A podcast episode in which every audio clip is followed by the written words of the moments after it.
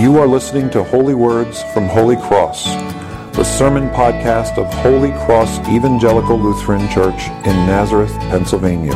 We hope you find these words a blessing in your daily walk with God. Please visit us on the web at www.holycrossnazareth.org or in person at 696 Johnson Road, Nazareth, Pennsylvania. Of my. Not be all else to me, save that thou. I begin my sermon today by asking you a question. Do you believe Jesus, or do you merely believe in Jesus? The two are not in conflict with one another, but the latter is meant to give birth to the former. We are meant not only to believe in the Son of God, but to believe Him when He speaks.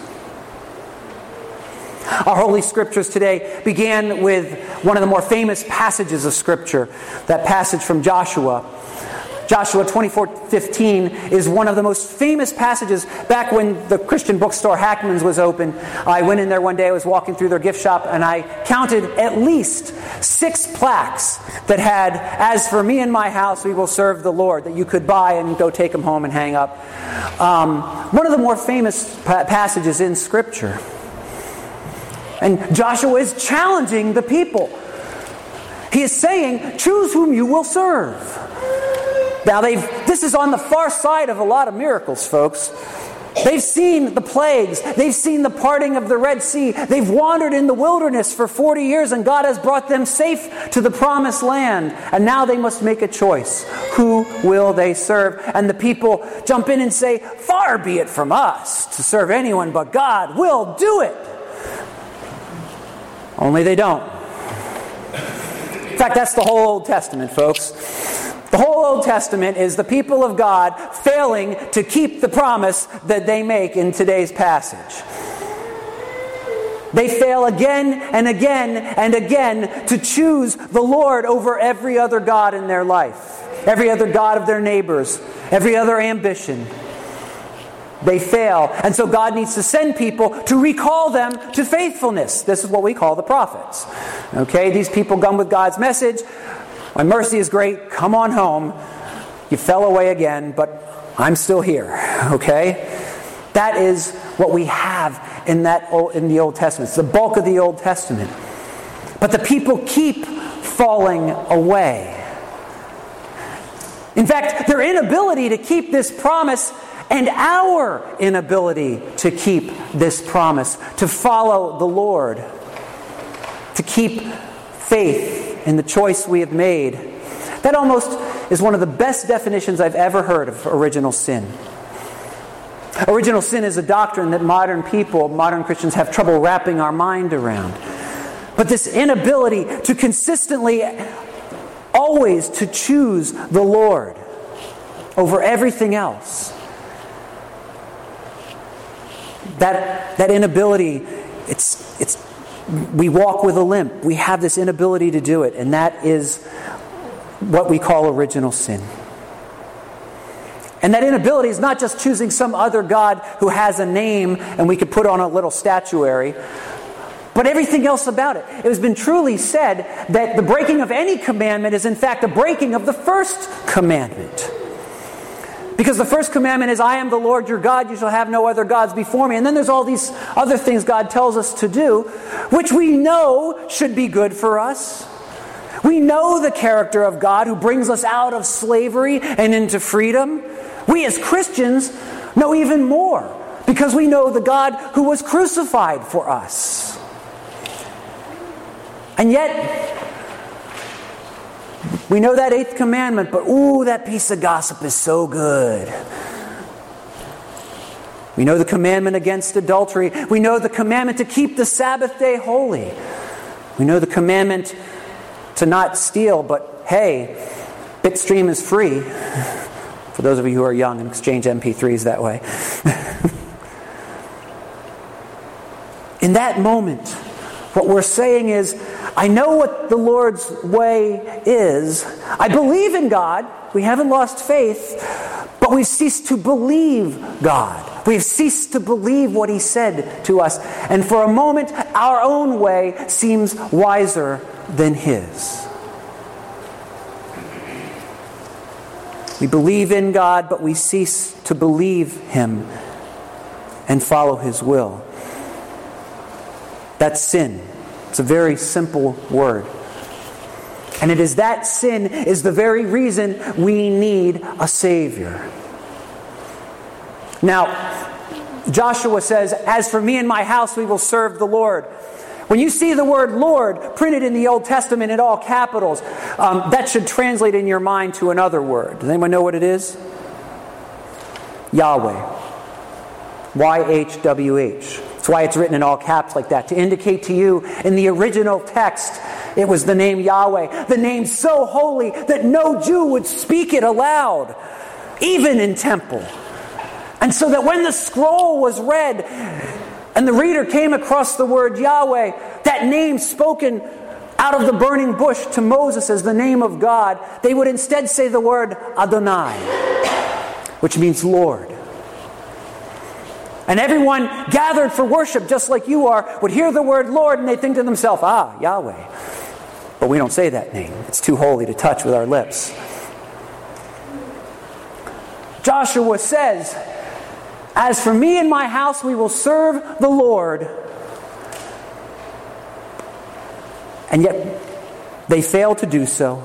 And so God needs to send a Savior. Does anybody know what the name Jesus means? Yahweh saves. It's the name Yeshua, Joshua, God sends his only son. John 3:16, the most famous biblical passage. God so loved the world that he sent his only son that whosoever believed in him might not perish but have eternal life. Jesus, Yahweh saves. Is God's son. He is sent as son. He's also Lamb of God. He is crucified. He is sacrificed as Lamb of God, the atoning sacrifice for our sin. He is then raised as Savior. But when the early church had to form its creed, when it had to be able to say in a very brief sentence what it believed, it didn't say, Jesus is Son. It didn't say Jesus is Savior. It didn't say Jesus is sacrifice. It said, Jesus is Lord. The Lord. The word that every good Jew knew was reserved for God, when spoken of in worship, was applied to his only Son. Because Jesus saves. And so we are called to believe in him, but not just to believe in him, to believe what he said to believe Him, even when it challenges us intellectually, morally, in terms of our willpower. To believe what He said because He is God in the flesh. The Jews in today's reading asked the right question How can this guy give us his flesh to eat? Not because he's not because he's standing in front of you. It's because he's Lord. And what is impossible with man will be possible with God. So we're to believe him over our feelings. We're to believe him over our intellect. We are to believe him over our desire to do other things. Because he is the Lord. And because of the cross, we know his character. We know that whatever he commands us to do is for our own good. We know that there is going to be a hidden blessing in what He asks us to do, even though we can't earn our salvation by doing it. I heard a story recently of a, um, a rock climber. Have any of you ever seen somebody doing rock climbing? Not at the local gym, but out on a mountainside? We were out in Wyoming a couple of years ago, and I watched a couple of people climbing Devil's Tower. If you know what Devil's Tower is, it was made famous by the um, Close Encounters of the Third Kind. Remember that movie? It's, it's the, the lava cone, the, the lava column from an extinct volcano, and all the soft stuff was eroded away. So there's this massive column shooting into the sky, hundreds and hundreds of feet. These rock climbers are climbing up it, and I got to see two people doing solo climbs. Now, rock climbing up a face like that's scary enough when you've got a partner helping you.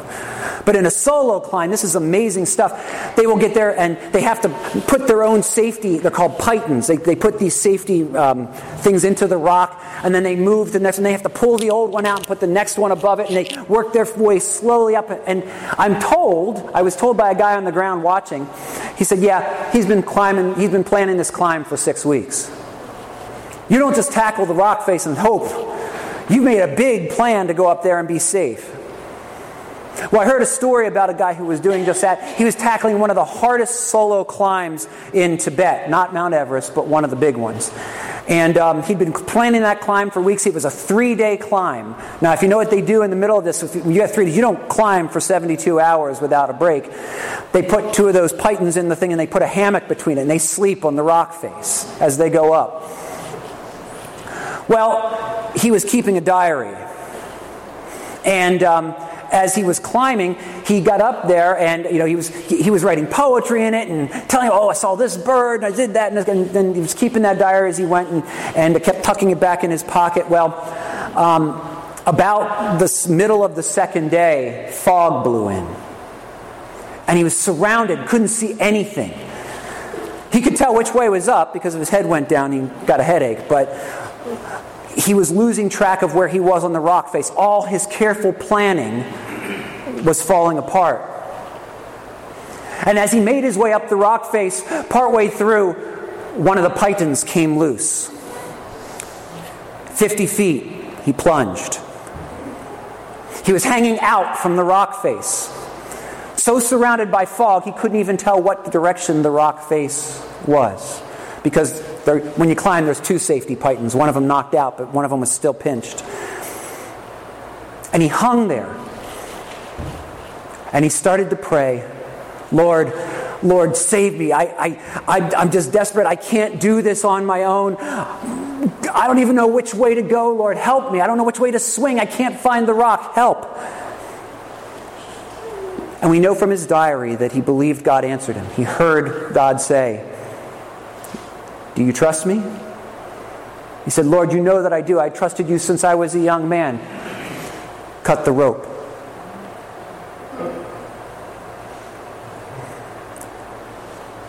He struggled with that prayer. He struggled with what he thought he'd heard. And in the end, he couldn't quite bring himself to do it. He looked at that sea of fog around him by his estimation of where he was on the rock face, it was at least 500 feet straight down.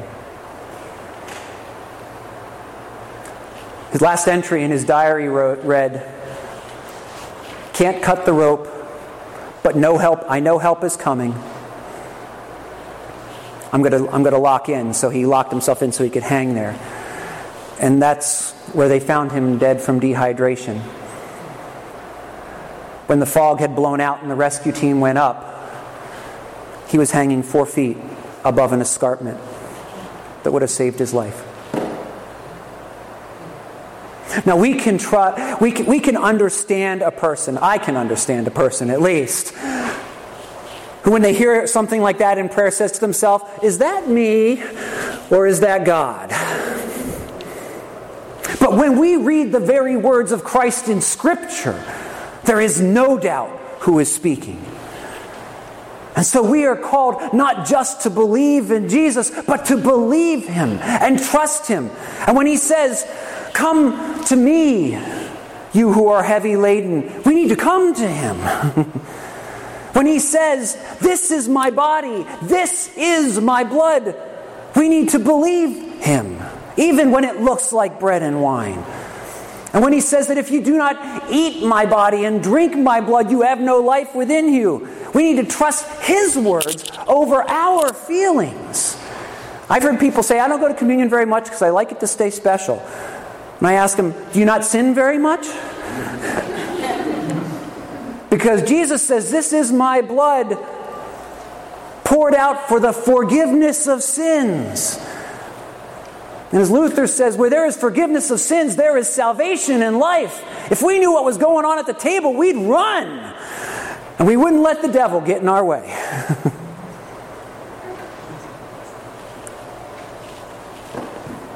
in today's gospel reading, thousands of disciples desert Jesus because his teaching is too hard. It's kind of like, thanks for the fish and bread, but now we're leaving. and so they miss the blessing that can only be had by believing and not just believing in Jesus. Would you join me for a word of prayer? Heavenly Father, gracious Lord, you who are so holy that our forebears would not even speak your name. We thank you that you so loved the world that you sent your Son to save us when we only believe in but do not believe you. And we thank you that He added to your teaching, that He completed it and fulfilled it. And Lord, we know we cannot earn our salvation by our obedience. But we know that you can use our obedience to bless us and those around us in ways that blessing could not go out otherwise. Strengthen us, O Lord. Keep us.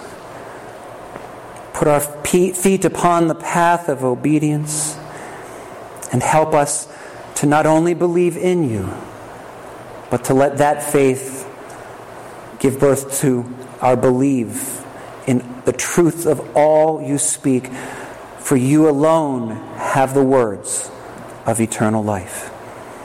And into your hands we commend ourselves, body, mind, and spirit, in the precious name of Jesus Christ. Amen. Be thou my vision, O Lord of my heart. Not be all else to me, save that thou